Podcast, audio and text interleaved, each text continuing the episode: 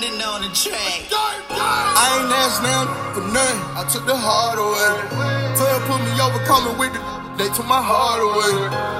Heart away. Heart away. Heart away. Jumping it hard away. Jumping it hard away. In the skillet whipping magic. Bad, bad. Yeah, the money gotta have it. I used to dream of living lavish.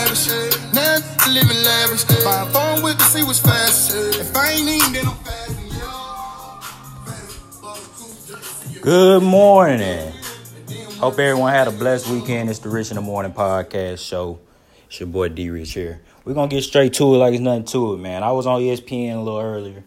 Uh, you know, as I tend to be frequently. And one thing, let, let me mention this first before I get into that.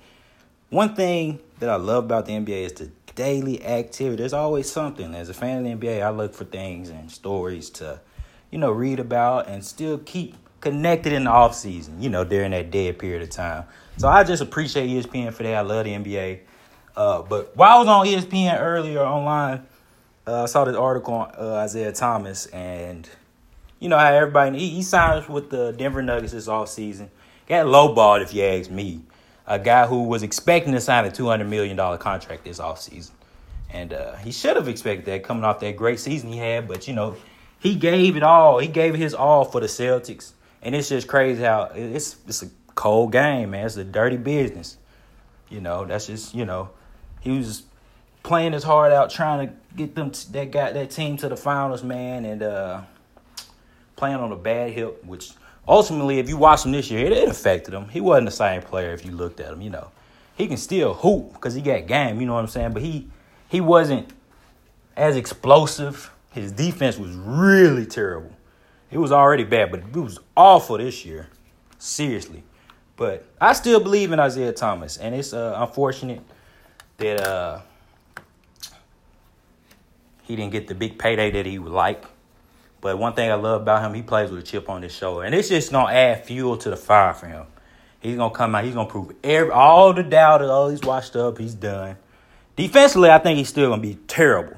I mean, because the guy's what five seven, five eight. But offensively, he's a bucket. There's no questioning that. The guy can average twenty five in his sleep. I feel like when healthy at his best, twenty five is nothing to him in his sleep. Uh, but you know, it's it's it's it's sad that the business is like that to the point where you know he this this guy, little guy, dealt with so much that year with his sister dying and still playing through that and playing a dropping fifty if we all remember. This this that same dude dropped fifty three in the playoffs that year when his sister died. So you got to salute that man, and I, I pray that uh everything works out for him and he he gets what he deserves because it's disrespectful that Denver was the only offer out there for him. That's two mil. Come on, man, this guy's a hooper. They, NBA be lowballing some guys, you know. But I mean, that's just the the the bad side of things that I dislike about the NBA. But uh, moving along. Uh, the Lakers added another piece this all season, man. It's just, hey, they getting, you know, crazier and crazier about to add. You know, they added uh, Michael Beasley, which I love Mike Beasley, man. He's a bucket, period. period. If you want to know my thoughts on Mike Beasley, he's a bucket. Uh, I'm curious to see how he fits with LeBron. If he's even in the rotation or I don't really know how it's gonna work out. Last time I, you know, Mike Beasley played with Bron when he was in Miami, and I had big expectations for him then, and he didn't really give us what I thought that he was capable of. And I don't know if that was just playing alongside LeBron or what, but I'm curious to see how this pans out. Uh, I do like the move. I like all their moves. I love Rondo. I love Beasley. I love Lance. It's funny that they're all on the same team. JaVale McGee it's funny that you know this collection of is the collection group of guys that's surrounding LeBron, but uh, man, it's gonna be fun to watch. Very fun to watch in Lakerland. Lakers fans should be very excited. One thing, while I mention the Lakers, man, you Lakers fans gotta chill. These people putting up murals and dedicating uh, pictures to LeBron. You guys gotta chill out, man. Kobe is cemented in Laker history forever. I don't care if LeBron get eight rings. Right now, LeBron got three rings and he's considered better than Kobe. So rings with LA is only gonna be a good thing if you ask me. LA fans, you gotta you gotta relax. Stop vandalizing this man. Stop disrespecting this man. He plays for y'all. Every fan base in the NBA will love LeBron to come there. Come to Memphis. You can paint. We gonna paint a hundred murals of you. I swear to God. We gonna we gonna we gonna give you so many murals. We gonna get so much love. LA appreciate what you have, man. Stop disrespecting this man, man.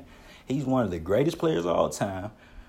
If he wins three rings with LA, which you know it's, it's possible for him to tie with Kobe, I believe. But even if he ties with Kobe, I don't even. I think LeBron's better than Kobe. Period. You know, I'm gonna touch on that a little bit later, but y'all gotta stop vandalizing this man. That man's uh, mural, man. Let him live. The last one, the first one, I get it. the king of LA. They came in, they flexed a little too hard on Lakers fans. Like, you got this big picture of LeBron. You know, it's some some iffy feelings. You know, until the season starts, I feel like everybody be LA, LA. But until the season starts, still some fans out there like, man, uh, you know, screw LeBron. We don't like LeBron. This for for their own personal reason. But man, I feel like y'all just gotta relax. You have to relax. You guys have to relax. but uh it's it's funny to me though because it's always the debate of Jordan and, and LeBron, but I feel like you got to have a LeBron Kobe conversation before you can get to the LeBron Jordan conversation. You know what I mean? Uh, my personal opinion is that LeBron is the second greatest player of all time. Period. Uh, we've never seen anything like LeBron. Never seen anything like him. Uh, he's a freak of nature. I feel like he's gonna he gonna be able to play till the age of forty five if he wants to. He's in tremendous shape. I don't see him. I can see him playing 10, 11 more years. Seriously. You know, that's a that's a hot take. That ain't gonna be my hot take of the day. I got another one for y'all today, man. I got another one for y'all. But I feel like uh, if he really wanted to, he can play 10, 11 more years. So if he if he even plays what? Let's say he plays six or seven where he's probably gonna be the all-time leading scorer. So I gotta put LeBron up there as the number two. But I do have a problem with people always bringing up, especially these media platforms. They put out there the code. They they obsess with the Jordan, Jordan, uh, LeBron debate. And I don't know if it makes money or whatever it is, but they obsess with it. And honestly, you gotta have the Kobe LeBron debate first. Like before before you can go into the the unblemished room of, of Michael Jordan, the GOAT with six and zero, oh and and and go to that man, LeBron. You do have to go through Kobe, and I'm willing to debate that. And I believe that LeBron would win that debate. You know, people love to look at it as rings, but I don't just look necessarily look at it as rings. You know, LeBron's never played with a player even half as dominant as Shaq was when Kobe was. But that's another debate for another day. I ain't gonna get into that. I ain't gonna get into that today. Uh, I'm gonna move along. Uh, Melo is looking like he's gonna sign with the uh, Houston Rockets. It's looking likely. I've been seeing a lot of reports on that. And uh, one thing I want to address, man, is that it's some people out there that's trying they trying to act like Melo isn't the player. I, I understand it. The last we seen of Melo in the playoffs, his last three or four games, he looked awful. I can agree to that. and there were times last season his numbers looked horrible, and his averages probably looked horrible. But Melo is a hooper. I know a hooper when I see a hooper. Melo still is capable of giving you buckets. He is not as efficient of a scorer as he maybe once was, once upon a time. But Melo can definitely contribute to a championship roster. So I love this move to the Rockets for Melo. I love it. Um, but I would want to address the people that saying he got to be six man or he ain't gonna be effective. I don't. I don't buy into that. I, I don't. Melo is still. Uh, if you ask me, he's still a starter in this league. He's still uh, someone who can give you 15 to 17 a night and will give you some 30 point games. I feel like he can do that. I don't feel like he's a six man. I don't think he has to go to Houston, and I don't think you have to start James Ennis and bring Melo off the bench. I don't think you have to do that. I think you can start Melo. Now, if the adjustment needs to be made through the season, I have faith in Melo that this situation and how things turned out. I just don't think OKC with Westbrook and Paul. I don't think that was a good fit for him. I feel I feel like him playing with Chris Paul, one of his good buddies in the league, playing with James Harden, who who also for, who, who brings so much attention upon himself and can facilitate the basketball so well. I feel like it's gonna get Melo a lot of looks. He can still ISO because that's their style of offense. I feel like it's gonna be a good. It's gonna be a, a way better fit than OKC was. I hate it didn't work out in OKC, but I feel like Houston is definitely a better fit for Carmelo than OKC was. And you, I, I believe at the end of the, year, end of the year, you'll be able to notice that, and you'll be able to tell that, you know, Melo is once again a dominant, still a dominant player in this league.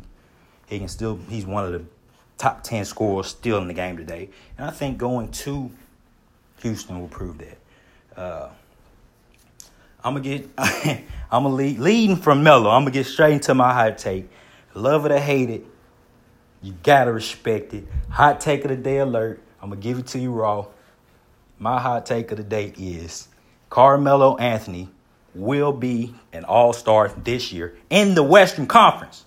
He will be a, a, a All Star game player this year wherever it's located, I, I have to get the information on that. But Melo, Carmelo Anthony will be an All Star for the 2019 All Star game. Book it. You can book it. book it. And if I'm wrong, come holler at me. We can discuss it. But man, it's the Rich in the Morning podcast. So I appreciate you guys listening. Uh, we out. Continue to have a blessed Monday.